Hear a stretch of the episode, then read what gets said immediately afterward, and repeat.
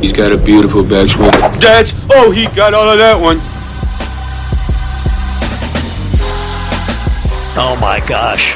That is amazing. Layup with an iron into the hazard. Oh my god, you had to deal with the golf course people too! Well, that wasn't quite what I meant, you know. What is good, everybody? Welcome into the 73rd Hole Radio Show live on the Sports Animals. Sam Humphreys, Taylor Williams, Preston Poole with you until noon today. Let me welcome in my co-host Taylor Williams. Taylor, how are you doing on this breezy Sunday morning? If anyone's out there playing golf, it's probably a little breezy out there. I'm not sure whether that's just because I'm right by Lake Hefner and it's always windy right here. But when I got out of my car, I almost blew into the street. And uh, I mean, and, and, the thing too is that we got a lot of uh, high school tournaments that uh, high school state is actually starting tomorrow. So I bet a lot of kids are going to be out there getting it in the wind. But uh, but for us, Sam, I think we're just getting ready for LIV coming up next week. I could not wait for the great week that is ahead at uh, Cedar Ridge and Tulsa coming up. No doubt, we're going to have full access to LIV Tulsa next week at Cedar Ridge in Broken Arrow. We'll get into that. We'll give a little bit of a preview here on the 73rd Hole radio show, but definitely make sure to go subscribe to the 73rd Hole podcast because we're going to have content coming out all week next week, and you guys are not going to want to miss it. You can go back and listen to interviews like we did with Taylor Gooch or even with Ryan Hybl or Kelsey Klein last week. A lot of great stuff we're putting out on the podcast every single week. Uh, so definitely go subscribe. It's absolutely free. It just helps us out and it will give you a notification whenever we drop a new episode. But yes, TW mentioned LIV Tulsa next week. We'll get to that. We'll also get to NCAA regionals. We have our regionals set. We'll talk about that later on in the show. Um, but we need to start with the Wells Fargo. We have an elevated event on the PGA Tour this week, and a former Oklahoma State Cowboy, I, I guess you could say, T Dub. Well, he played half of his or really three fourths of his college career at Oklahoma State. Wyndham Clark has a two shot lead at the Wells Fargo at Quail Hollow. And T Dub, number one, before we get to Wyndham Clark and, and what we think is going to happen today, Quail Hollow is one of my favorite courses in professional golf. It's not my favorite of the venues that are regular tour events or even on LIV. I, I think that that Quail Hollow is probably the top of the top, the cream of the crop, as far as just perfectly manicured, great course design, fun to watch. You got drama coming down the stretch. I really enjoy watching Quail Hollow every single year. I couldn't agree with you more, Sam. I mean, whenever you look at the actual design of Quail Hollow, I would put it up there with you could take the last three holes, the green mile that everyone looks at, but I'd even take it further back. I'd go with probably about the final seven holes of this course. I'd put up with against with almost anyone, any course in the world. I mean, 12 is that very narrow par four going up, 13 is that par three that Wyndham Clark yesterday hit it in there pretty tight. 14 drivable par four, 15 great par five, and then obviously the green mile, the long uh, par four, 16th, and then the par three, 17th. Then everyone knows the 18th, which uh, which uh, like someone like Adam Svensson made a quad on there yesterday. So it's very very difficult hole if you get out of position. But yeah, I absolutely agree. So I mean, they've hosted Presidents Cups like I did last year, hosted the PGA Championship most recently in uh, 2017. That's when JT won. So yeah, it, it's it's by far one of the, one of the elite, maybe the elite course that they play on on a regular tour base, and that's why even before this was an elevated event, Sam, it would usually garner such a great field just because the course is so elite. No doubt about it. And I mentioned Wyndham Clark, who played three fourths of his college golf at Oklahoma State. That's because then, after he played at Oklahoma State, he transferred to Oregon after they won the national championship. If you remember those deep Oklahoma State teams, Wyndham Clark actually didn't make the starting five for Big 12s back then, kind of got upset and ended up transferring to Oregon. And then T Dub, he kind of struggled a little bit when he got into professional golf on the Korn Ferry Tour, then the PGA Tour. Um, but man, is he playing the best golf of his career right now, T Dub. And and like I said, he has a two shot lead, 16 under over Xander Schauffele, and then you have Adam Scott and Tyrrell Hatton at 11 under. But it looks like it could be kind of a two horse race. But as far as how Wyndham Clark's been playing over these past really month and a half, uh, you know, he finished tied for 24th at the Mexico Open. but then he had a solo third with Beau Hossler at the Zurich Classic uh, in the team event down in New Orleans. He finished tied for 29th at the RBC, but then before that in Punta Cana, he had a solo sixth, and before that, he had a solo fifth at the Valspar. And Wyndham Clark is one of those guys, T Dub, that absolutely bombs it. But the difference in the last couple months or so of his game in professional golf is the fact that he is figuring something out on the greens. He hasn't lost shots on the greens, T Dub, since the Genesis. I mean, it, it, he's gained shots on the field on the greens every single every single tournament since the Arnold Palmer T Dub, and so when a guy who is a great driver of the golf ball finds something with the putter, you're going to see days like yesterday. He started off the tournament with back to back four unders, and then yesterday he shot four under on the front and four under on the back to to shoot eight under, a bogey free 63 on the day. So like I said, 16 under par for the tournament, two shot lead over Xander. This isn't some journeyman guy that I that a lot of people might say, oh, Xander, you know, has the best chance to win this golf tournament. We'll get to the analytics in a second. But Wyndham Clark has some game, and he's figured something out with the putter, T Dub.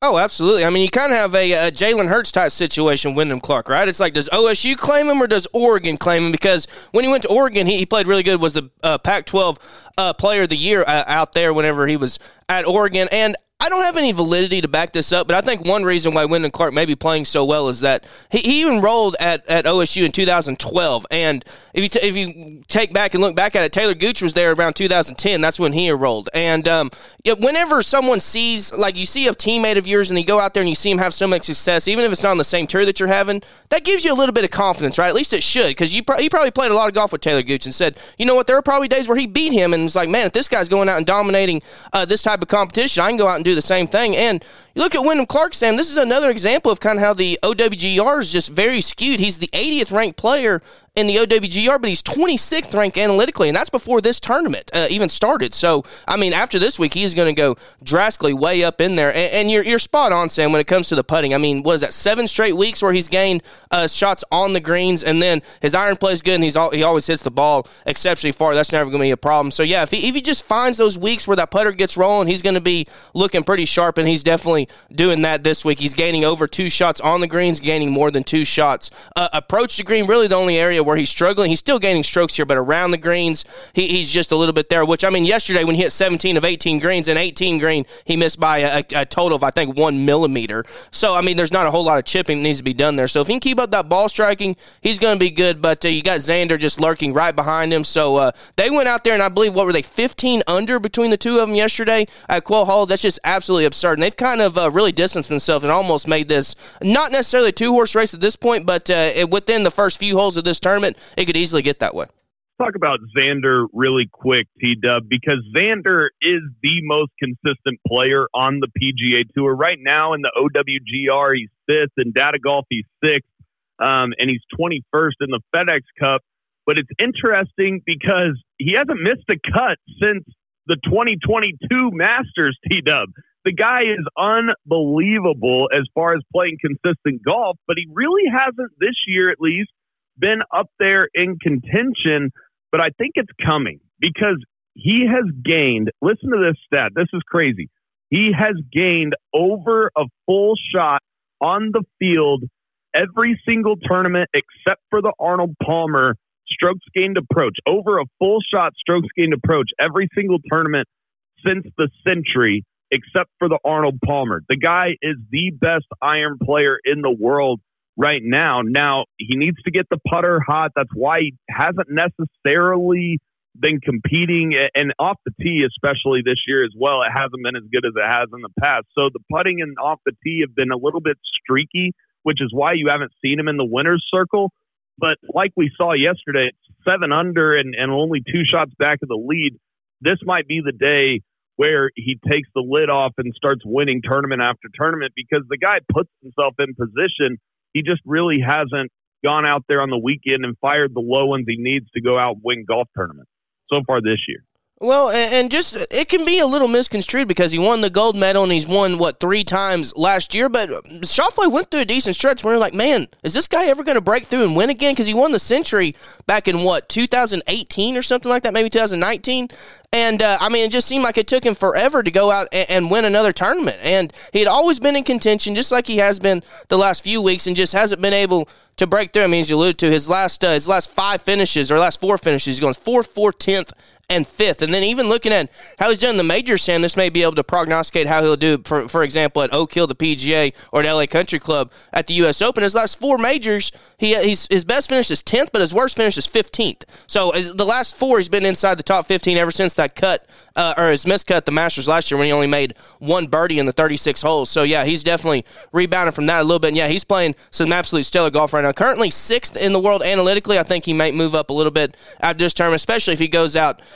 and, and gets a win because this week, uh, Sam, he's he's very much like Wyndham Clark, getting more than two shots on the greens. You mentioned the putting had been a little bit streaky, so it's definitely found the right iron this week. And then both him and Wyndham Clark are getting more than a full shot off the tee. So they're uh, you alluded to the iron play, but he's putting himself in position to hit those great irons um, coming in. So and you look at the analytics for this afternoon, Sam Wyndham Clark fifty five percent chance to win, Xander Schauffele at thirty two percent. So you add those up, eighty seven percent chance for them to win. So accumulate everyone else, you have a thirteen percent chance that anyone else in this tournament to win. So I believe that's either very close, if, if not identical, to what uh, Rahm and Finau were last week at the Mexico Open. So yeah, this uh, the analytics definitely ha- favor this is going to be a two horse race. The one thing the analytics don't factor in is how tough it is to close out your first you know PGA Tour win, or at least first big PGA Tour win. They're playing for over three million dollars. This is an elevated event.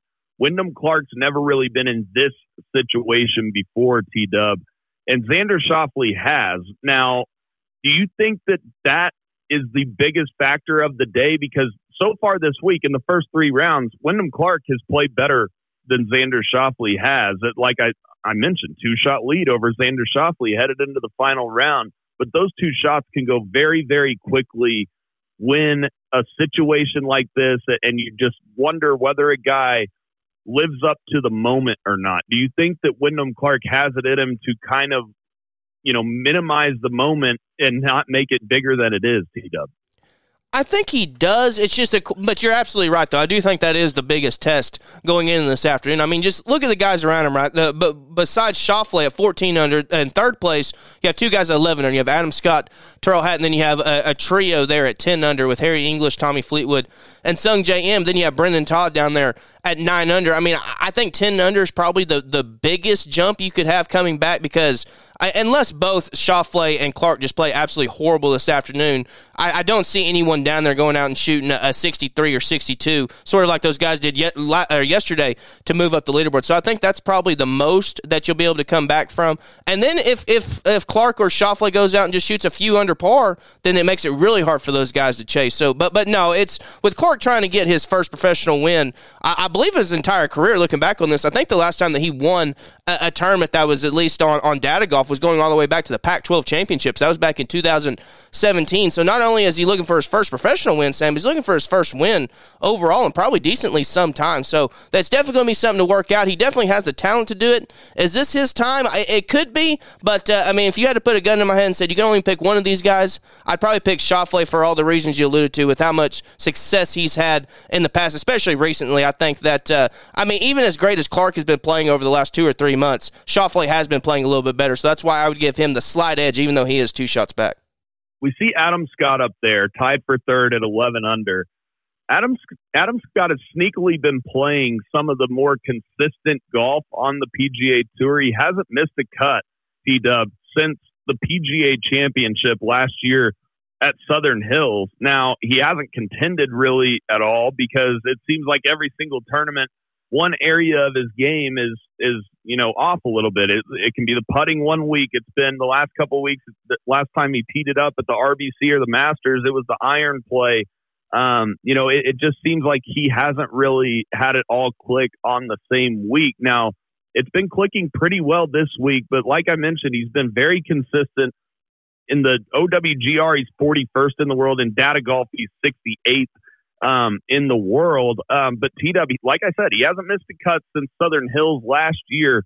what have you seen uh, in Adam Scott's game that over the past year or so, it looks really, really good, T Dub, but why hasn't he been winning and contending more?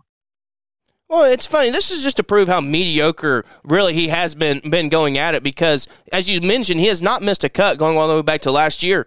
But he's 133rd in the FedEx Cup. So I mean, you expect someone who's made every cut on the PGA Tour to at least be in the top 100 of that category. But I mean, look at some of his finishes: 31st, 39th, 31st, 71st, 31st, 65th, 21st, 29th of the Tournament of Champions, where there's or Tournament Qualifiers, as we call it, there was only like 35 players. So been been a little bit lackadaisical. Been doing enough to make cuts, I think it's exactly like you've talked about, Sam. I mean, I'm looking at it right here.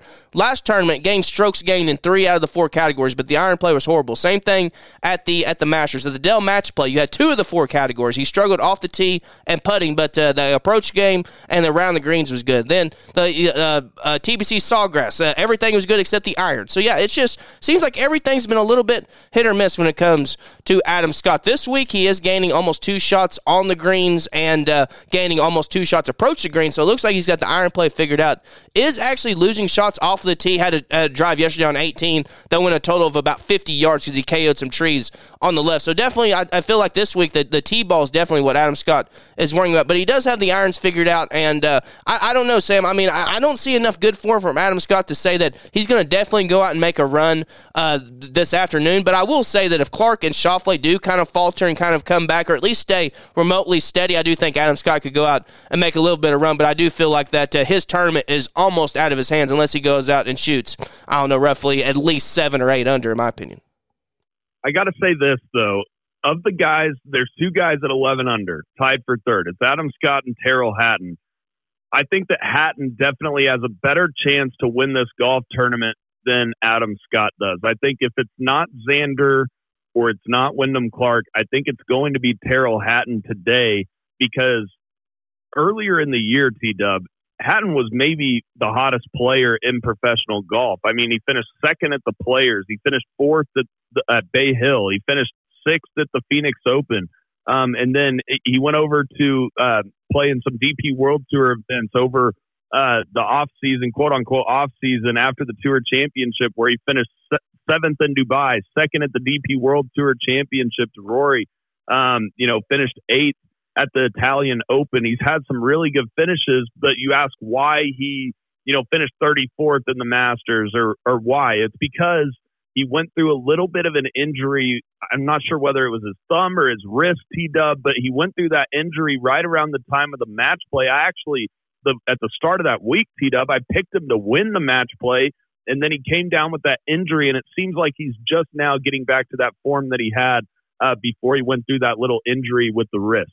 Well, yeah, just to put it into perspective, after his uh, second place finish at the Players, he moved up to, I believe, the eighth player in the an- analytical rankings. He's down to 15th right now, so definitely the last uh, his last four tournaments in particular really hasn't been doing very well. But one thing about that that Players Championship, Sam, that may allude to some of the things you're talking about for this afternoon. Remember, he really wasn't much in, in contention that week. He went out and had a very, very stellar back nine. What did he shoot? I, I believe six or seven under on that back nine to be able to move way up. So maybe if Hatton can go out and do something like that, he could definitely move at the leaderboard. And yeah, I, I, do agree with you, Sam. Out of the two guys at 11 under, between him and Scott, I would think that Hatton would have the better chance. The analytics back that up too. Uh, Hatton with a 3.8% chance to win.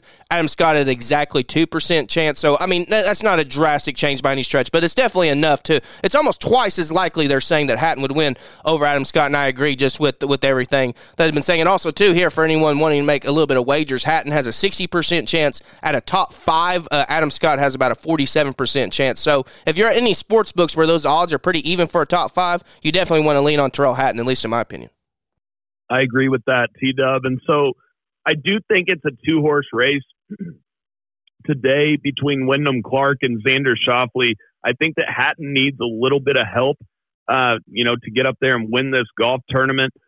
I mean, you got guys like Harris English and Fleetwood and Sungjae Im at 10 under. I don't necessarily see those guys going out there and shooting a 63. The guys that I do think can go really low today are guys like Max Homa or Justin Thomas or maybe even a Victor Hovland, but they're just too far back. I mean, Max Homa's eight under along with Justin Thomas and then Hovland seven under. Um, some of those big names, T Dub, are just a little too far back to me. I think your winner comes out of Wyndham Clark or Xander Schauffele. I 100% agree. And, and yes, uh, you would think JT or Homa, maybe one of them can go out and shoot, and shoot a pretty low one this afternoon, but I don't think it'll be enough at the end of the day. But of, of those guys at 10 under, I'm really looking at Sungjae Im. I do think that he has a very solid chance to go out and make a little bit of a run. His, his last, uh, let's see here, his last five tournaments 6th, 7th, 16th, 17th, and 6th. So, I mean, he's just been playing so extremely solid, up to the seventh ranked player analytically right now and just has been on an absolute tear. And I mean, you look at him this week as well, Sam, gaining over a shot and a half on the greens in every other category is right about uh, about half a shot on the field off the tee approach and around the green. So I, I do expect Sungjae to have a, a, pretty decent afternoon today. And you even look at the chances. We mentioned Adam Scott having a two percent chance to win. That's that's the same as Sungjae Im has, and he is one shot back of Adam Scott. So uh, out of those guys at ten under, the analytics definitely favor Sungjae Im, and I would do the same as well because uh, very sneakily, Sam, been playing some some very underrated golf. A lot of people don't look at him going into tournaments, but uh, I mean, just with that steady finish, hasn't finished better than sixth in his last five terms, It also hasn't finished worse than 17th. That's not consistency. I don't know what is. T Dub, quickly, we got to talk about Sungjae because I watched the golf yesterday and he's always had a slow backswing or a pause in his backswing, but it almost seems like now T Dub, he's just setting the club on the back. It's not even a back swing. It's really more of a back set the club in position because he almost has two pauses now on his backswing. It's even more accentuated than it used to be.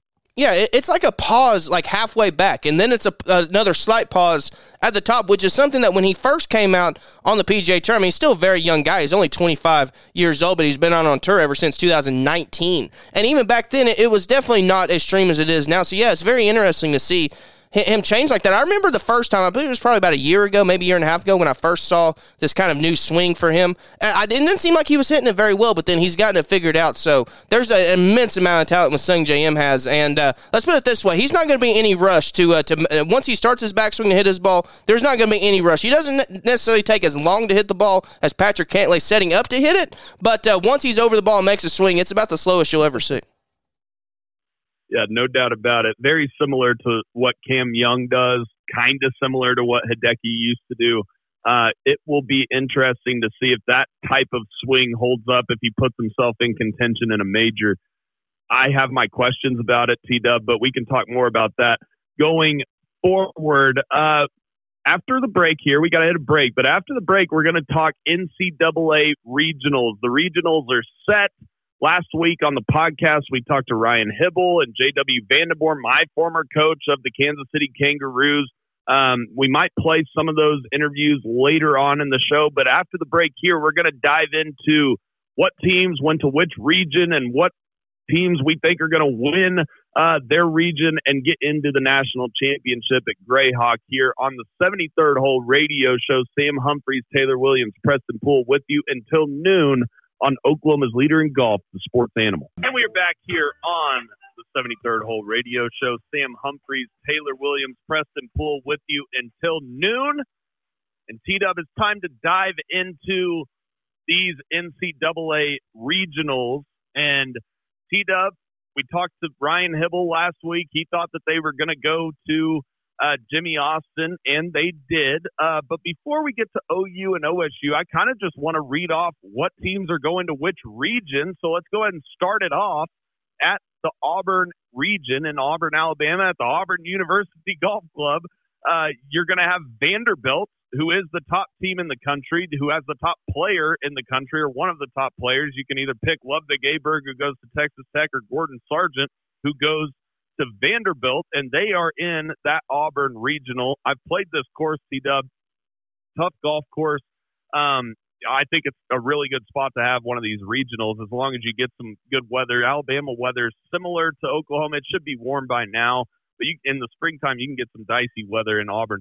Um, but you got Vanderbilt, Tennessee, Auburn, Colorado State, Ohio State, Washington, TCU, Chattanooga, then you have Houston, Marquette, Indiana, Augusta University, and Siena. And then your individuals, by the way, so the way it works is if your team does not qualify and you do qualify uh, for regionals, you still get in individually. And so that means that uh, Alex Goff of Kentucky, Brantley Scott of Troy, Eric Jansen of Jacksonville State, Tobias uh, Johnson of Mercer, Cameron Clark of Southern Miss, uh, Brian Ma of Harvard, Jackson Skeen of t- uh, Tennessee Tech, Luca Naglick of Arkansas State, Hugo Thur of South Alabama, and Killian McGinley of Fairfield will all be in that Auburn regional T Dub.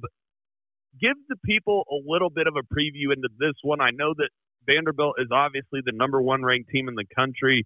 They're expected to win this thing, but what do you think of as far as the top five teams to get through this region?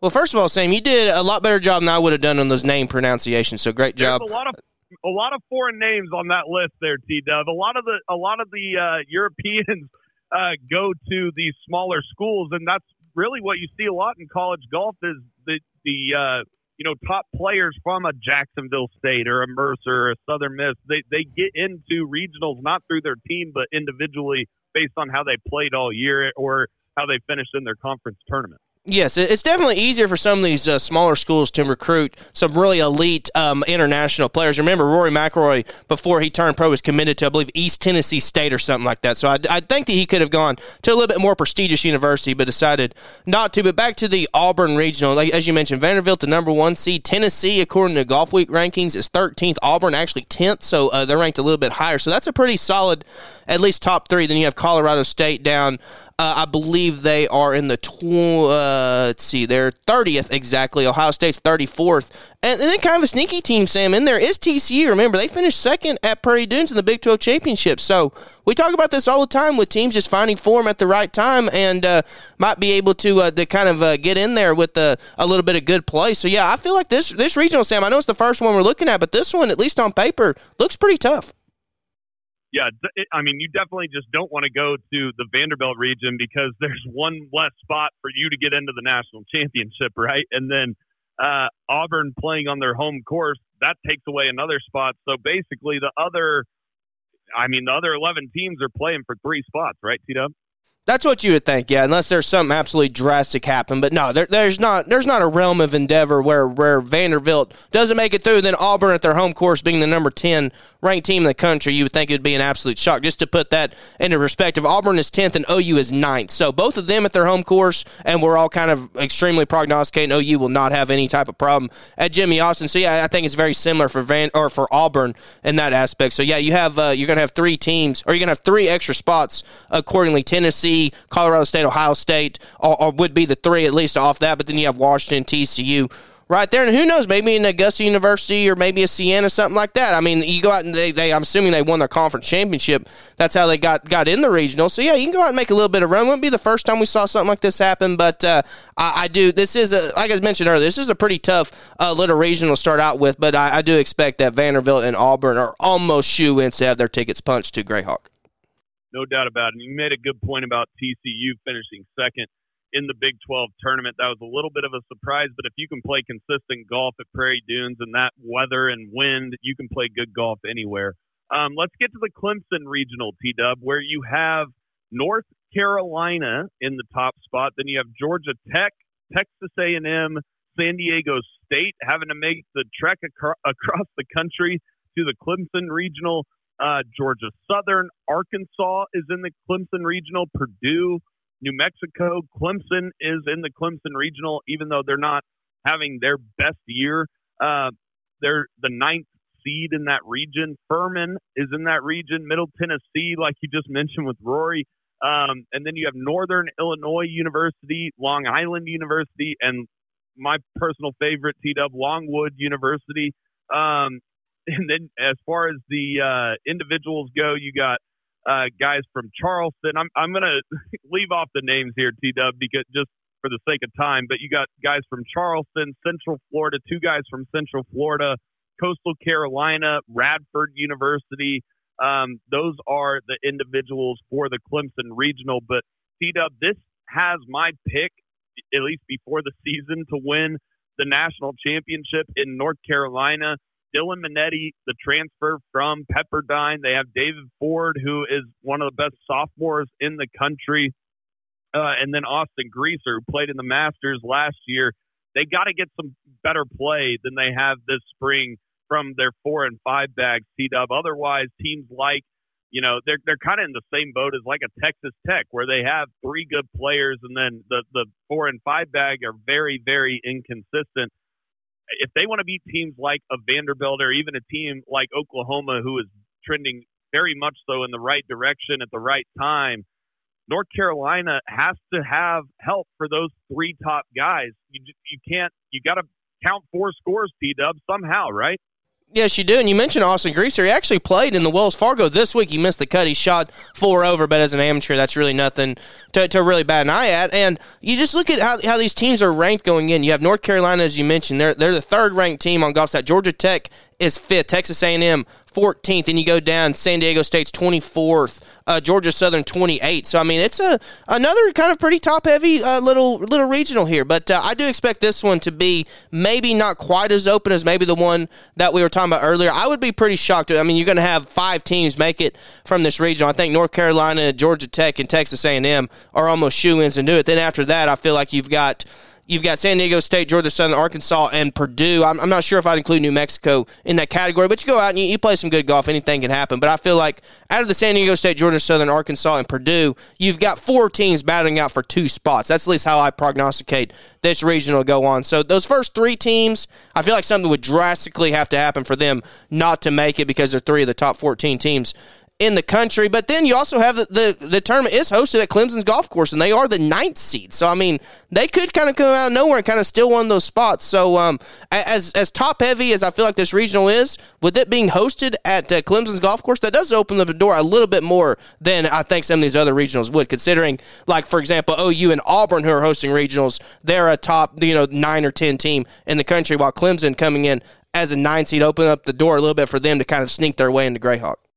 Yeah, and TW, you have those rankings right in front of you. So as far as the teams go, um, I think a lot of people around here might be interested on where, say again, where Texas A&M is ranked because they do have Sam Bennett, who a lot of people remember from the Masters this year, and then tell us where Arkansas is ranked. And it's interesting that Georgia Southern is ranked ahead of them. That's one of those small schools, T Dub, that I guarantee I haven't even looked at their roster but I guarantee you they have a bunch of Europeans that are really solid on that team.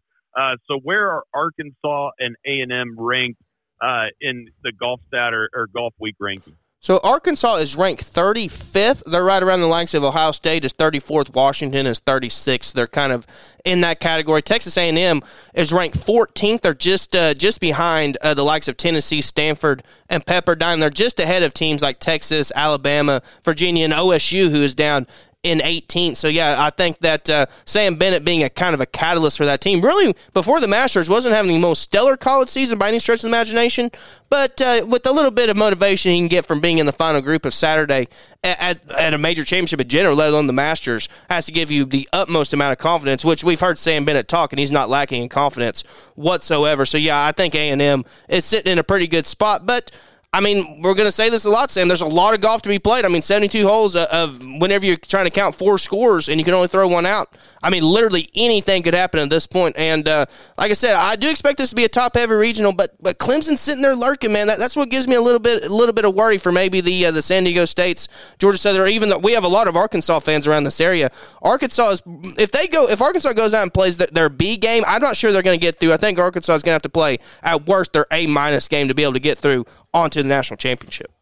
Yeah, and you mentioned Clemson playing on their home course. We've said this many times on this show that golf, especially more than any other sport, you have a home course advantage, right? Because you qualify on that course every week. You practice on that course every week, and as long as you don't set it up different, like we've we've seen Carson Creek during national championships be set up a little bit different than what they're used to. If you just keep it the same, you have a massive advantage. We see it week in and week out that the team hosting the tournament will at least contend to win, if not win, every single time, just because of that comfortable comfortability factor um, of playing on your home course. T Dub, let's get to Eagle Eye Golf Club in Bath, Michigan, hosted by Michigan State University.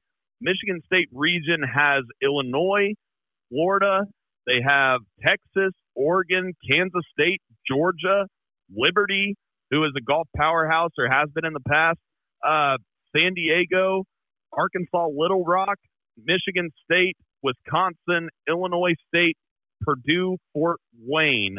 Um, and then you have individuals from Toledo, Minnesota, Wright State, Notre Dame. Uh, you got guys, individuals from Valparaiso and St. John's. Um, but man, that one is extremely competitive to me. Illinois is going to make it through. They have played unbelievable golf so far this year. They're ranked in the top five in the country. Florida, uh, they have Biondi. I mean, he's one of the best players in the country. Texas, I mean, they have Brian Stark now. They're a little underranked to me because they do have the ability to go low, considering they added one of the better players in the country at the semester. Um, Oregon has won national championships in the past. Kansas State is no slouch themselves, even though they did not have a good Big 12 tournament whatsoever at Prairie Dunes. But Prairie Dunes is tough. It can, it can get south on you. And then you got teams like Georgia who have great history, T Dub. This seems, and then Liberty, like I said, this seems like one of the toughest regions just as far as the competitiveness, right? Oh, absolutely. I mean, you have uh, Illinois, who's number two in the country. Florida is seventh. We, we talked about Texas earlier being in there at 15. Then you have Oregon and and Kansas State, who are all really top 25. Kansas State's ranked 26th, but but just right outside the line. And then another situation very similar, Clemson Regional. You have Michigan State, who's the 10th seed here. They're the 65th ranked team in the country, and the, and they're hosting the tournament. So, I mean, once again, look for them to maybe kind of come out of nowhere and potentially uh, move on. But uh, but no, I mean, I, I think th- those top teams. I mean, obviously Illinois has been playing Rock State. They've actually moved up a decent amount in the rankings. And uh, Mike Small, one of the best uh, college golf coaches in the country, I'm sure he's going to have his team rolling in. And then I watched a little bit of Florida at uh, in the SEC championship in the match play, and they looked looked pretty strong too. So I expect them to do a little bit of good. Then, as you mentioned, w- with Texas, uh, I mean, they're they're sitting good. Brian Stark played really good at, at Prairie Dunes, able to help them move up a little bit. So I think we're going to go through here, Sam, and see a trend to where we'd be pretty shocked if the if the top three teams at each regional somehow don't make it on. And I, feel like that's the exact same with this one. But uh, you know, the likes of uh, of a Kansas State, who we probably have some fans around here who written for them, and then Georgia's, as you mentioned, is a golf powerhouse. But then Michigan State down there at ten could bump one of those other teams out. So uh, if you're Oregon, Kansas State, or Georgia, you're going to need to uh, to play some solid golf if you want to move on. No doubt about that. Let's do this. Let's go ahead and hit a break, and then we'll get into OU's region, where OSU is going for regionals here on the 73rd hole radio show. Sam Humphreys, Taylor Williams, Preston Poole with you until noon. We're getting into OU and OSU after the break here on Oklahoma's Leader in Golf, the sports animal. You're back here on the 73rd hole radio show. Sam Humphreys, Taylor Williams, Preston Poole with you, and we are going over the NCAA regionals. We have one more before we get to OU and Oklahoma State. By the way, these regionals are coming up May 15th through the 17th, so definitely get down to Norman and support the Oklahoma Sooners. Or if you're uh, somewhere else, we'll get to where Oklahoma State is going. But first, let's talk about the San Jose State regional. Um, T Dub, this is the most wide open regional to me. You got teams like Pepperdine, Florida State, Mississippi State, Arizona, Louisville. Uh, Mike McGraw's Baylor Bears are in this one. Missouri, um, Brigham Young. You got NC State, Cal, Charlotte, Grand Canyon, uh, who I battled in the WAC when I was in college, and then uh, North Northern Colorado. Um, Up, I really don't have a feel for this region. It, it's really the most wide open one to me.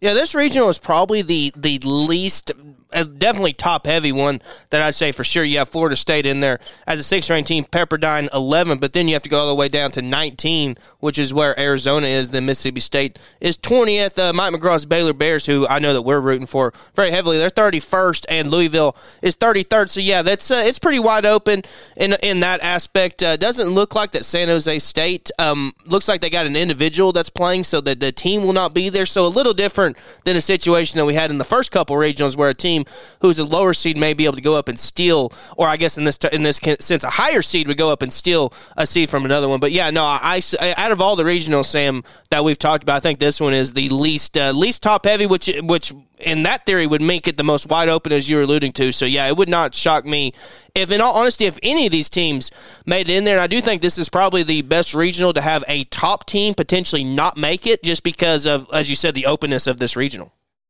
Yeah, I, I like Pepperdine to win that regional with William Mouw and uh, Derek Hitchner still at Pepperdine. They don't have Menante anymore, but I like Pepperdine. Uh, T-Dub, let's get to what the people care about. Let's talk about the Las Vegas Regional hosted by the University of Nevada. That is where the Oklahoma State Cowboys are going for regionals. Uh, Arizona State is the top team in the Las Vegas Regional. You have Stanford, Virginia. Oklahoma State is the four seed in that region. You have Northwestern, East Tennessee State, uh, Cincinnati, San Francisco, UNC Greensboro, Long Beach State, uh, Oregon State, Davidson, and then at 13, the 13 seed, T Dub, the University of Missouri, Kansas City Kangaroos, my alma mater, the winners of the Summit League. They got the job done in Nebraska. We interviewed J.W. Vandenborn about that. They get into the Las Vegas regional. They thought they might be going to Oklahoma, but turns out they are headed to Las Vegas. Uh, and then the 14 seed in that region is Lehigh. T Dub, what are your initial thoughts on the draw that Oklahoma State got? I think this was probably the best situation that OSU could have really hoped for. We've been talking about, at least I have for the last month or so, is that OSU's right on the line of you play good at regionals and you play good at the right time, you can make match play and potentially make a run national championship. And if you just play a, a B minus or C game for your team, you're potentially not even going to make it to nationals. So I think this worked out really well for them. Uh, Stanford is the 12 is the 12th overall team. Arizona State's the fourth team and then Virginia's the 17 team, OSU is the 18 team. Then you have to drop all the way down to the likes of Northwestern at 32, Eastern Tennessee State at 29, Cincinnati at 40. So you know, I think this this really helped out good for OSU, and also another situation where UNLV is hosting the tournament. They have an individual playing, but they, their team was not able to make it in. So not going to worry about one of those lower seeds hopefully coming out on a home course and beating them. So I mean, Sam, in all honesty, I think this was best case scenario for OSU. And just looking at this field, uh, definitely more so than I was a couple weeks ago. I would be pretty shocked if they don't if they're able if they are not able to make it on to Grayhawk. Yeah, I think OSU should make it to Grayhawk. They've been playing some better golf lately. Um, obviously, Jonas Baumgartner has been playing some really solid golf.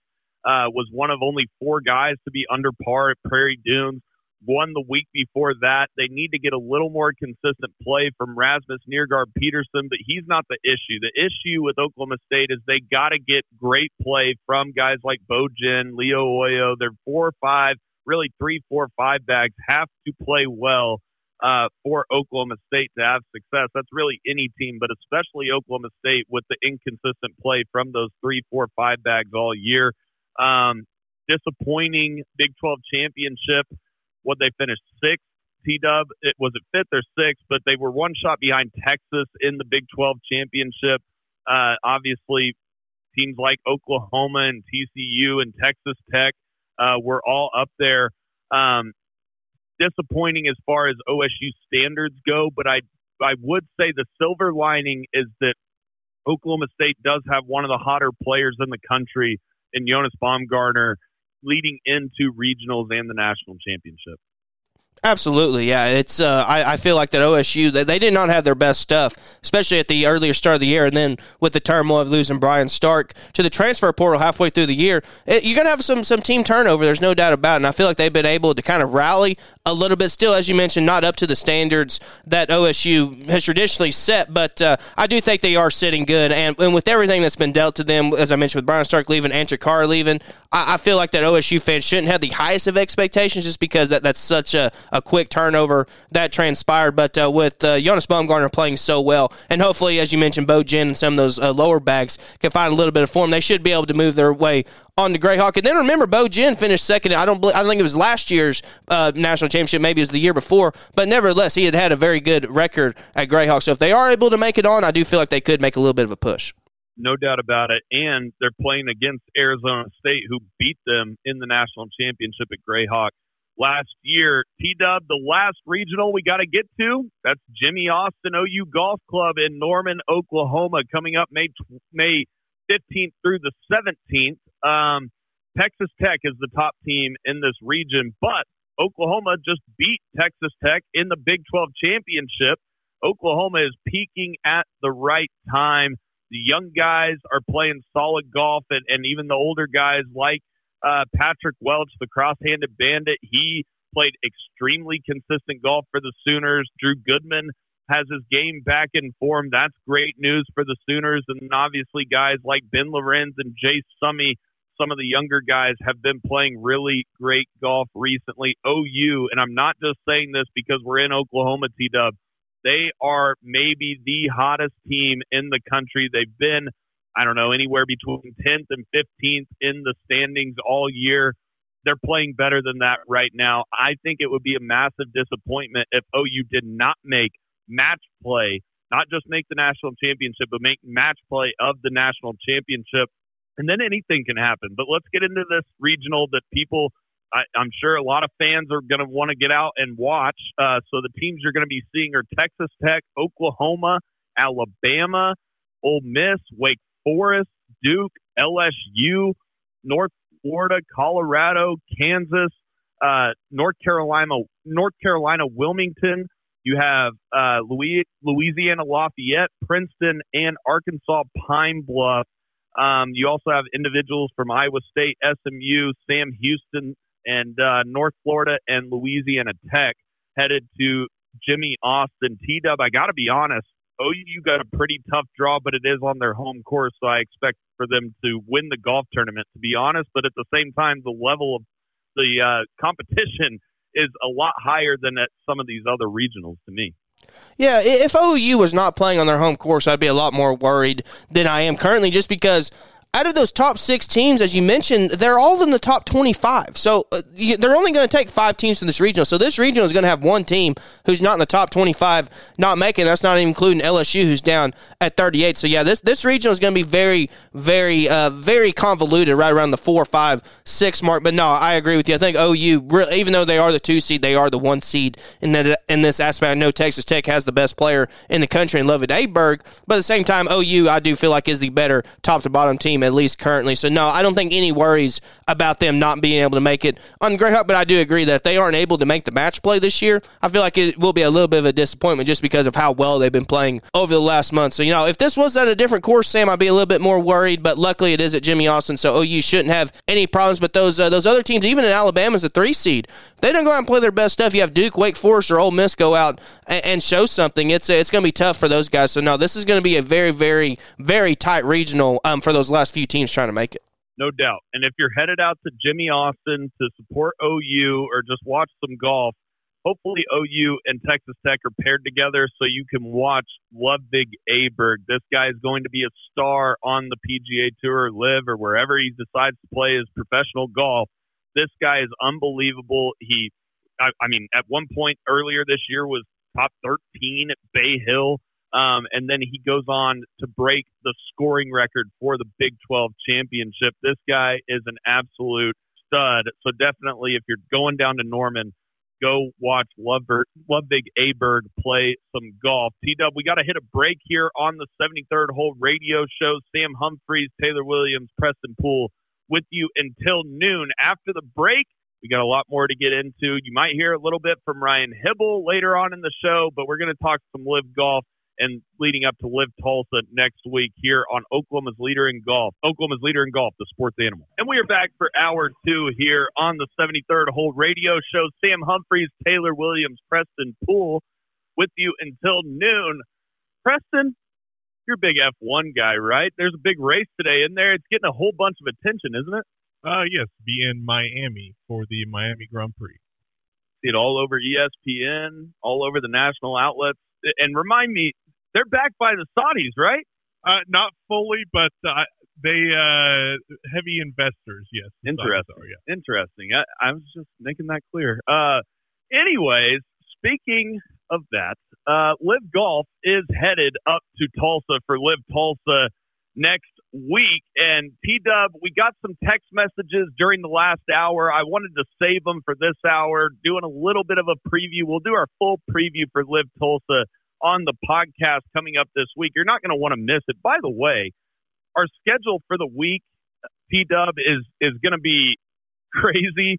Um, but we're going to get up there Wednesday morning uh, for the the uh, press conferences with Taylor Gooch, Charles Howell, Peter Uihlein. Those are coming up Wednesday morning, as well as uh, the Fireballs press conference, which is Abe Ancer, Eugenio Chacarra, um, coming up at uh, 10:30 on Wednesday. So definitely be looking Wednesday morning. We'll have a lot of great content. Then Thursday at 9 a.m. Uh, we'll be in the press conference with Brooks Koepka, Chase Koepka, uh, Jason Kokrak, and Matthew Wolff.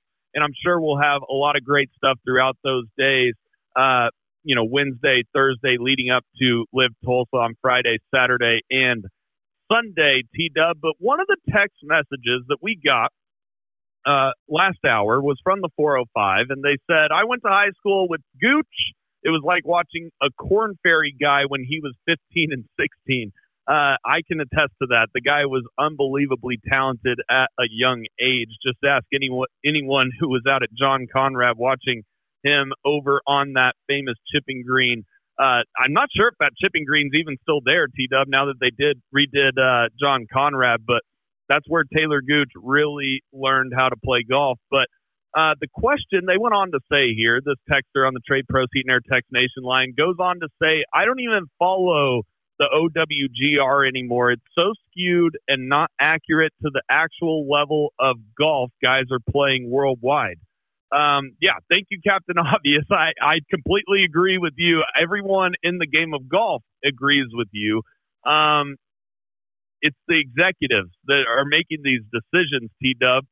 And the, the board of the OWGR, remember uh, Jay Monahan and Keith Pelley, who are the commissioner of the PGA Tour and the DP World Tour, they were able to make decisions up until about six months ago. You still got guys like Fred Ridley, Mike Whan on that board, and we've seen uh, over this past week, T Dub, the decisions that Mike Whan has made in regards to the field at the U.S. Open. Taylor Gooch, who has just won back to back times on LIV, will not be in the U.S. Open. Uh, really, this became a story right here on the 73rd hole podcast when we had Taylor Gooch on, and he explained how the USGA retroactively is keeping him out of the U.S. Open based on language. T Dub. They added in one little word that is keeping in keeping Taylor Gooch out of the U.S. Open, and basically the rule for the past decade plus has been if you were if you finish the year in the top 30 of the FedEx Cup standings, meaning you qualified for the Tour Championship, you are in the US Open. Now the rule states you have to qualify for the Tour Championship and here's that language be eligible for the Tour Championship, thus keeping Taylor Gooch out because he was suspended when he made the transition to LIV. By the way, pretty impressive that Taylor Gooch didn't even play on the PGA Tour the last four months of last year and somehow finished in the top 29. He finished 29th in those rankings, T Dub. Um, but here's the story now. Uh, then Mike Whan comes out and says we are not going to change our criteria for Taylor Gooch. Well, they did change their criteria for Taylor Gooch. They just wanted to keep Taylor Gooch out of the golf tournament. But Phil Mickelson went on to say he qualified, talking about Taylor Gooch, he qualified nine months ago via Tour Championship. Three months ago, Whan changed the wording on the qualifying criteria to take it away. Total, and then he refers to one of those moves that refers to a body part, T Dub, by Mike Whan. Uh, he said he leads our governing body. Sad. And now Phil is on Twitter saying Whan move. Uh, so um, T Dub, what are your thoughts about this whole kind of storm that has happened really ever since we had Taylor Gooch on our podcast? Well, it's just an absolute joke, is what it is. And I made this point on the podcast. I want the listeners to, to kind of soak this in. They changed the wording to eligible to play. Eh, eh, it, or you had to qualify and be eligible. Let's just say they made the rule, and if they would have changed it and said you have to be, you have to qualify for the tournament and you have to play in the tournament. Okay, I would have halfway understood that. But what you would have gained a situation like a Will Zalatoris last year, who gets hurt in the second playoff event and can't play. So it's like, oh well, we can't have something like that happen, and him potentially not get in for that. So they changed it to eligible. And and the, my whole entire point, Sam, is in what other realm would you not be eligible for the tour? Would you qualify and not be eligible if you didn't go to LIV? I mean, with the exception of a, of a Dustin Johnson, you get suspended type of situation. I mean, I, I don't feel like that that's that's not a possibility. So they specifically worded this for uh, to essentially detract players who wanted to go to LIV halfway midway through the year or, or towards the end of the year. That's the only way they did this. And the two the other two crimes about this, Sam, is that the Masters gave TG that exemption. He had already qualified for being top 50 in the world at the end of 2022. But whenever you went to the Masters website and you saw the little how each player qualified for the tournament, that was a way that TG qualified for the Masters was from that. And the biggest thing we've we've said this a thousand times, but people need to listen because you get on Twitter and you see so much things that are misconstrued. We're not asking the, the USGA to make some special rule for Gooch because he's won two back to back LIV events. We're asking them to do the same criteria they've done for years now, for years. And all of a sudden, when LIV comes about, they decide to change it for this one reason. And, and my whole point, Sam, is that anyone who could not see why the USGA made this change is is either dumb or blind. That's the only two ways I could see that you don't understand what is going on here. I mean, it's absolutely true that they changed it with LIV on their mind. And I've heard some dumb arguments with this. People are saying it's the U.S. Open. Why doesn't Taylor Gooch just go qualify? Well, let's look at how they've been playing right now. Taylor Gooch is the 21st ranked player on Data Golf, which is really the only legitimate ranking system we have in the game of golf right now. And he's been playing a whole lot better golf than guys even like a Rory McIlroy, who, by the way, missed the cut at the U.S. Open. I mean, at the Masters, and then uh, I mean, this week not playing very well at the Wells Fargo. Um, T Dub, Taylor Gooch took to Twitter, and our friends at the Flushing It podcast, great guys over there, they said they asked TG this question. They said if you don't qualify for the U.S. Open via the PGA, by the way, the PGA gave Taylor Gooch the exemption into the PGA. The Open Championship still has the exact verbiage of what it was in the first place. It, they do they did not add in the eligible part. It's just the USGA. So he will be in the PGA and the Open Championship. But they asked the Flushing It podcast asked Taylor Gooch if you don't qualify via the PGA, will you do qualifying TG? And Taylor said nope. They obviously don't want me to play or they wouldn't have altered the criteria to relinquish my best chance of playing. Better question How many of the current top 60 players in the OWGR believe I shouldn't be in the field? When do we start asking the players instead of amateur organizations, T Dub? To make Taylor Gooch and to say, for Mike Whan to say, oh, you know, I hope that he gets in, I hope that he qualifies. He's the 21st best player in the world right now, T Dub, and that's probably a little low considering how he's played the last two weeks. Why is he watering down his own field, making the U.S. Open field weaker? Who does that benefit, T Dub? Well, I'll tell you who it benefits. The USGA and the PGA Tour, T Dub, are scratching each other's back. What was the big news in the world of golf over the past month? The golf ball rollback, which is the USGA. And they need the PGA Tour's support on that. Why does the PGA Tour need the major support on them not getting OWG, on LIV players not getting OWGR points? Because, T Dub, the PGA Tour has to hit a certain average of OWGR per tournament, right? As far as players where they are ranked in the OWGR per PGA Tour tournament, they have to hit an average for their TV deal with CBS. Well, what do you do when you lose half of your good players last year? Well, you basically have artificial rankings where half of those guys aren't getting points. So the lower ranked guys have an artificial ranking that is higher than what they actually are in the world, T Dub.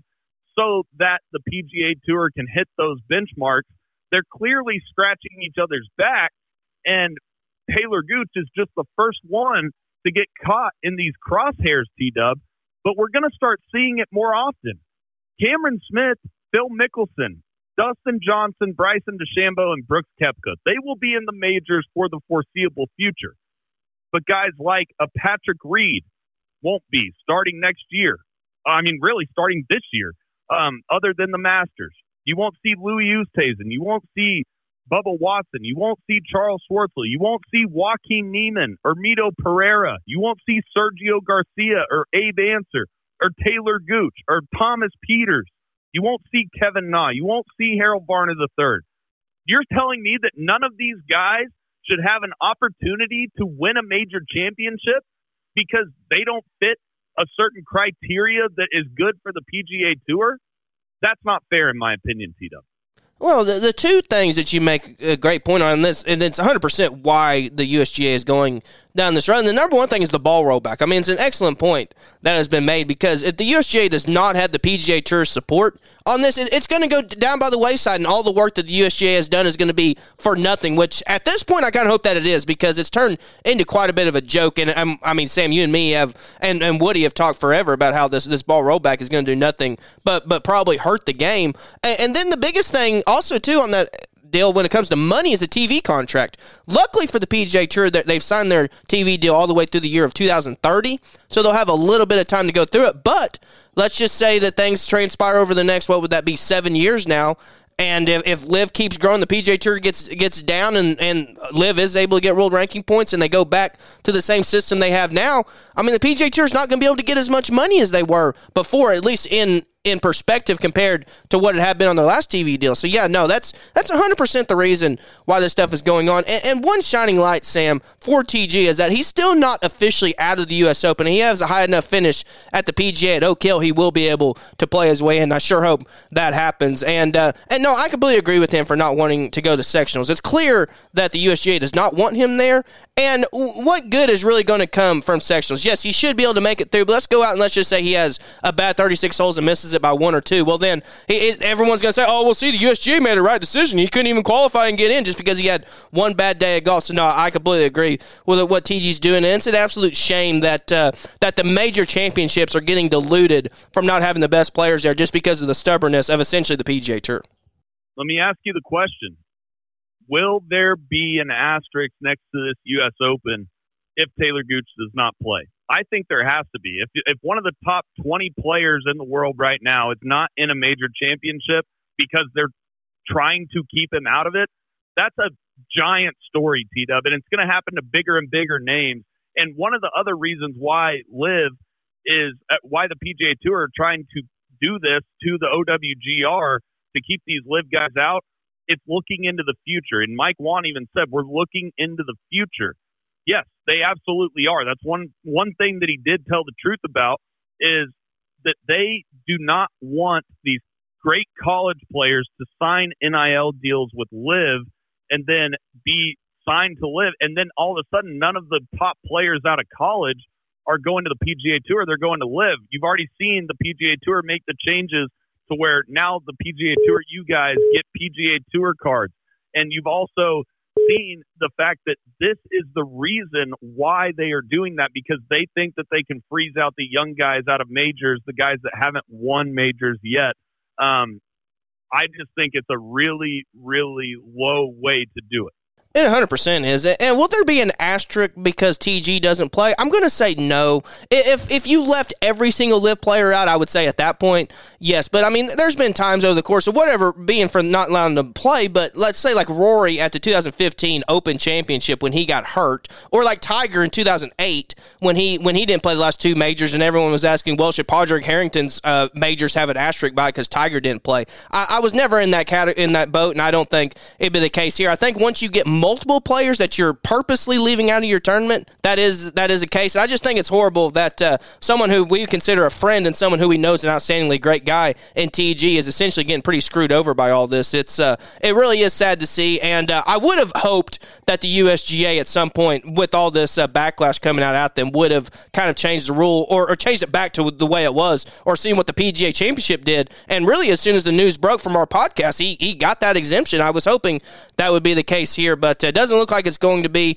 And I just hope for for really the sake of golf in general, not even just TG but golf, that he plays good enough at Oak Hill to earn his way in because uh, the the majors need the best players there, and we don't need this political BS going on to dilute the major championship. That was my fear going into this. Whenever LIV first started about and the PGA Tour being so backlashes against it, unfortunately, it's not only happened to a great player, but it's happened to one of our friends, Sam. Yeah, we just got a text on the text line here. It says an asterisk would be ridiculous. Um, you cannot be serious. Well, I am serious. Look at the last two major championships, T Dub.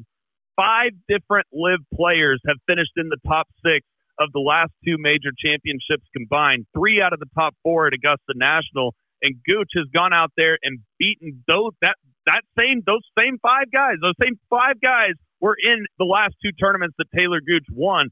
And my point is that Talor Gooch is one of the top 20 players in the world right now. If we were actually ranking the system the way it should be ranked when he left, he's playing better golf than when he left the PGA Tour, and he was top 30 in the world in the official world golf ranking when he went to LIV and he was top 10 on the FedEx Cup when he went to LIV. I wonder what he would be ranked if he was on the PGA Tour right now.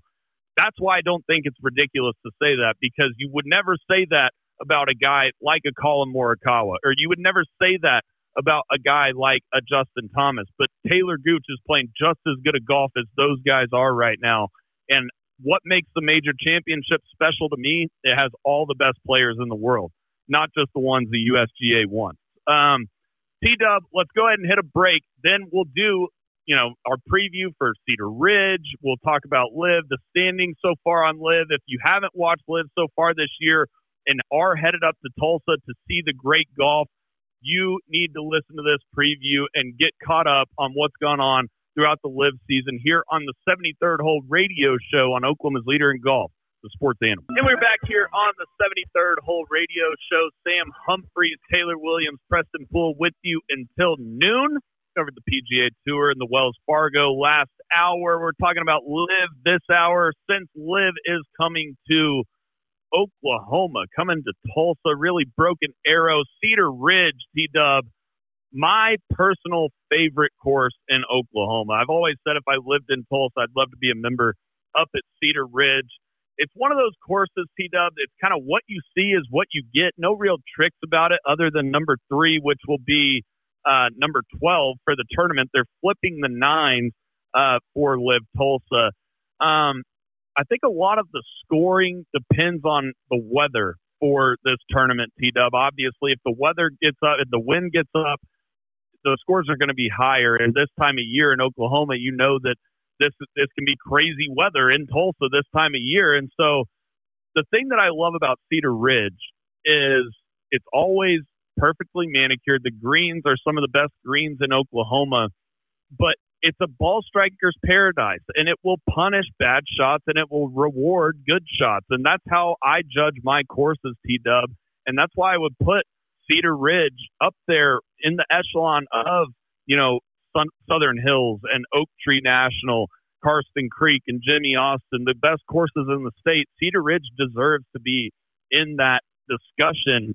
Um, T Dub actually, back when they had the USAM here, um, what was that 2008 2007 T Dub? 2009 uh, when Ben An 2009 right. Uh, back in and when Ben An won it, it, they had they played the stroke play portion of the USAM uh, half of it was on Cedar Ridge and Cedar Ridge actually had a higher scoring average than Southern Hills did. Now that was before the re- redesign of Southern Hills restoration of Southern Hills but as far as just a, a test of golf I think that Cedar Ridge was the perfect place to put this LIV event eh, of any other course in Oklahoma. I really do.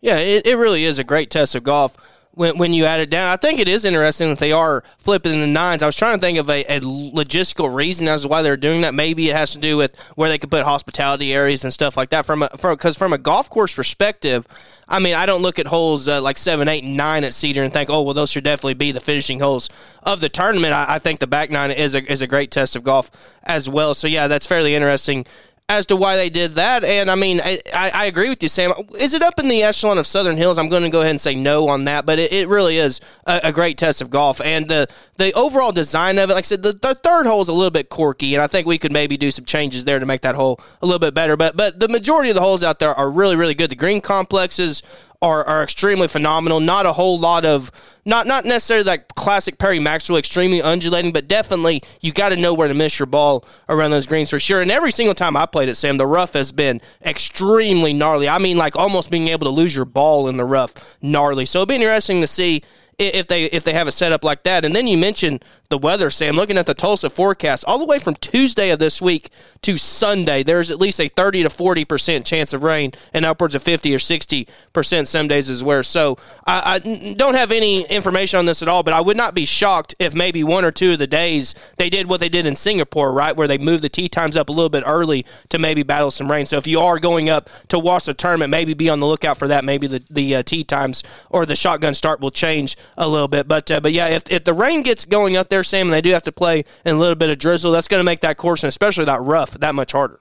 Yeah, but at the same time, like we saw in Singapore, when these courses get wet and and obviously these players are just so good, you can't hide the flags from them. I think that it would be play a little bit tougher if it played, you know, firm and fast. I don't know. It, it's an interesting question, just because I, I think that you know most of the time when you see rain and, and obviously if it's thunderstorms, then these guys aren't playing in the rain. Then once you get a soft golf course, you just can't hide uh, flags from these guys. But the rough is definitely, you're right on the money with that, T Dub. This Bermuda rough, these guys aren't necessarily used to. Um, and you can catch flyers or it can come out dead. That will be definitely a talking point throughout the week because it's not only the rough, but the Bermuda to chip on. It's the toughest surface to chip on. Um, a lot of guys who did not grow up in this part of the country will have a little bit of trouble or a little bit of work to do earlier on in the week getting used to that surface. Um, T Dub, as far as the standings go for the players uh, playing in LIV Tulsa, you got Talor Gooch in that top spot. Uh, you got Peter Uihlein in second and Charles Howell in third. Peter Uihlein, remember, finished second to Charles Howell uh, at the first LIV golf event at Mayakoba. Um, and then Charles Howell has played some consistent golf, finished fifth in Tucson and eighth in Singapore. Obviously, Talor Gooch coming off back to back wins in Adelaide and Singapore. Um, after those top three guys, those top three OSU guys, um, you have Brooks Koepka, who got the win uh, the week before the Masters at LIV Golf Orlando. And then at Singapore, we saw Talor Gooch stare down Sergio Garcia and Brooks Koepka in that final group. Um, Brooks just couldn't really make a putt. It wasn't like he was hitting the ball terrible or anything in Singapore. It just seemed like nothing was going his way uh, on that final day. He just kept leaving some putts short, but he's still playing some great golf uh, like we've seen in Orlando and at Augusta National, continues that with a third place finish in in Singapore. Um, after Brooks, you got Carlos Ortiz, Patrick Reed, uh, Mito Pereira, Sergio Garcia, Cam Smith, and Sebastian Munoz round out your top 10. Now, guys like uh, Matthew Wolff, by the way, uh, hometown favorite here, played his college golf at Oklahoma State. Uh, he's had an up and down year, uh, finished 10th in Mayakoba, finished 12th, uh, finished 12th in Tucson, and then finished fifth in Orlando. Um, guys like Dustin Johnson have not been playing very well this year, but still going to be a crowd favorite up there in Tulsa. DJ is 20th in the LIV standings right now. Um, really, you know, hasn't necessarily, you know, found form. In, in Mayakoba, obviously, it's one of those courses he would not have played um, if he didn't have to, didn't set up well for his game. Did have a seventh place finish in Orlando. That course did set up well for his game, but I thought that Singapore would set up well for DJ, and he finishes 25th. Um, the putter has been really inconsistent for DJ so far this year. Guys like Joaquin Niemann, uh, who we've seen play some solid golf over the past couple of years. Um, he's kind of not had a very good LIV season so far. So a lot of the big names looking to find form the week before the PGA Championship. I think that you might see a little bit higher level golf than even normal on LIV, considering it's the week before the PGA Championship. Uh, and what about I think ten guys are are going to be playing in the PGA Championship the week after for LIV T Dub. So I think that that's one of the reasons why I think the scores could be even a little bit lower from the big names. Well, yeah, you look at like Koepka when he won down in Orlando. That was the week before the Masters, and we saw how he played at Augusta. So, no, I think something very similar could to happen with maybe a DJ or even a Cam Smith. I, I, do feel like that we, we've seen some kind of lackluster play from, as you mentioned, like Joaquin Niemann has been playing very good. Phil, in all honesty, finished second at the Masters, but he's 35th on the LIV rankings, hasn't finished better than 15th, has showing a little bit of good form coming in. Someone like Bryson, I'm not expecting a whole lot from him, but he's down in 38th in the rankings. His best finish on LIV has been 16th. And someone who I do expect to have a better week that has been playing is local guy Abraham Ancer. He's down in 39th in the rankings out of 50 people, so has not having a very good year. His best finish was 17th at the very first tournament. So no, I expect Abe Ancer to play a little bit better. But one thing that's funny, Sam, is that I didn't realize this to looking at the rankings. The very first press conference on Wednesday is is uh, Gooch, Uihlein, and Charles Howell, and I thought, oh, well, they're, they're just having a, a bunch of OSU guys out there to lead the pack. Well, no, they're first, second, and third in the point standings. So I mean, I thought that was absolutely crazy, and I looked it up to realize. I mean, obviously, we, we talk about all the time how good these guys have been playing, but until you actually look at the standings, you're like, man, they really have been dominating. Because with the exception of Koepka, who's in fourth, those three have a pretty big lead over uh, Carlos Ortiz, who's in fifth. So those three have been playing really exceptional good golf, and it's great to see those OSU guys show a, a little bit of good form. But but no, I, I do think that even someone like Matt Wolff as well got off to a great start, tenth, twelfth, and fifth first three LIV events, but has finished 44th and 41st uh, his last two. So I, I, know a lot of people would be rooting for him to make a, a, decent amount of a comeback. So, and then you have a situation like Danny Lee, who's in 11th. He won in Tucson, and his best finish since then has been 24th. So maybe we'll have an out of the kind of out of the woodworks kind of guy come out and win, but I don't expect it. I expect the local guys, the majority of them, to play well, and I do expect Koepka, maybe even a DJ or Cam Smith. I expect at least one, maybe even two of those big names who haven't been playing particularly well this year, at least to what the standards we want them to, are going to come out and show some form leading into the PGA. No doubt about it. As far as the team standings go, the four aces are in that top spot. Team Torquay uh, is in second, and the Fireballs are in third. Torquay and the Fireballs both have some Latin America flavor. Obviously, um, you know, the four aces are Dustin Johnson, Peter Uihlein really carrying that team so far this year. Um, and then Patrick Reed, who's been playing some solid golf, and Pat Perez has actually been playing better than he did last year. In fourth, you got uh, the Range Goats, which is Bubba's squad, which is Talor Gooch's squad. They got their first ever win on LIV after in, in Singapore after finishing second as a team in Adelaide when Talor Gooch won back to back. Um, definitely giving the needle to Dustin Johnson a little bit, who told Taylor when he left uh, to left the four aces to go to the range goats said he would never see the podium again. Well, they did. They've been second and first the last two weeks, and Taylor going for an individual three-peat basically in his one home game of the year in Tulsa. That's a great storyline. And I'm sure there'll be a lot of Range Goats fans out at LIV Tulsa. Uh, the Crushers have Charles Howell and obviously Bryson DeChambeau, Anirban Lahiri, and Paul Casey. They are in fifth place in the standings. Um, Ripper is one of the more famous teams. Smash is one of the more famous teams uh, with Cam Smith and Brooks Koepka, respectively. They're seventh and eighth in the standings. Uh, Stinger is sixth in the standings. They are the South African team. Um, which team, T Dub, uh, which you know group of four guys are you most excited to watch up in Tulsa? Well, that's that's a pretty good question there. Um, I would have to go with prob. I mean, the the, mo- the, logo I'm most excited to see is the range range goats because it's by far the best looking. You would say the four aces, at least at this point, have been the best team on paper. But but no, I I think it's going to be a very interesting team competition because we, we talk about the rain, right? And, and I think you're 100 percent right of where it is going to soften up the course and make it a little bit easier for some, but it's going to also make the course play a lot longer. And so I feel like that if they put the pin locations in spots where at least I'm thinking that they will, it's going to be hard to attack some of those pins with uh, with four irons and maybe even some hybrids, which could potentially happen if it does rain and the ball's not getting much roll. So I do think this, if it does rain, I think it'll definitely favor the long hitters, which at that point you got to look at. Uh, I mean, the team crushers. You would think that they would be good there, but they're but with Bryson on their team, I feel like that that's a little bit hard. Team Torquay with uh, with Joaquin Niemann and Mito Pereira, you got to think, man, those those two guys have got to start. Uh, I mean, P- Mito has been playing absolutely horrible by any stretch, but still not that not that shining beat of light that uh, you expected when he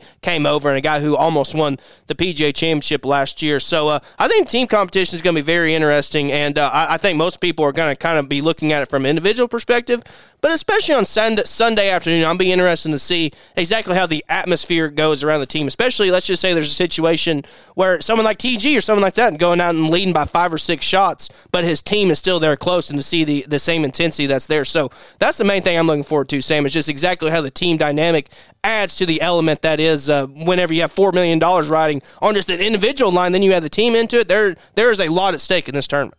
No doubt about it. And one thing to look out for is guys like a Talor Gooch or a Matthew Wolff will have some course knowledge that these other guys don't have, considering they've never had a pro tournament at Cedar Ridge. Um, Matthew Wolff's caddy, Nick Heinen, who I he was my high school teammate at Edmond North. He won a team with me at, at Cedar Ridge, won a team high school state championship on this golf course our freshman year. So a little course knowledge possibly coming from Nick Heinen to help Matthew Wolff out uh, coming up at uh, LIV Tulsa. Also, Eugenio Lopez Chacarra, um, another OSU guy that is playing for the Fireballs, young and up and coming guy. Uh, he got his first win on LIV quickly last year at LIV Bangkok. But I'm just excited uh, to get up there, see the atmosphere. If you're a golf nerd, T Dub, you're absolutely going to love the golf that you see out at Cedar Ridge. But if you're not really a fan of golf at all, or you want to take your wife or girlfriend up there, they're going to enjoy it too because there's going to be a concert Friday night. There's going to be you know music and hospitality suites, fan zones.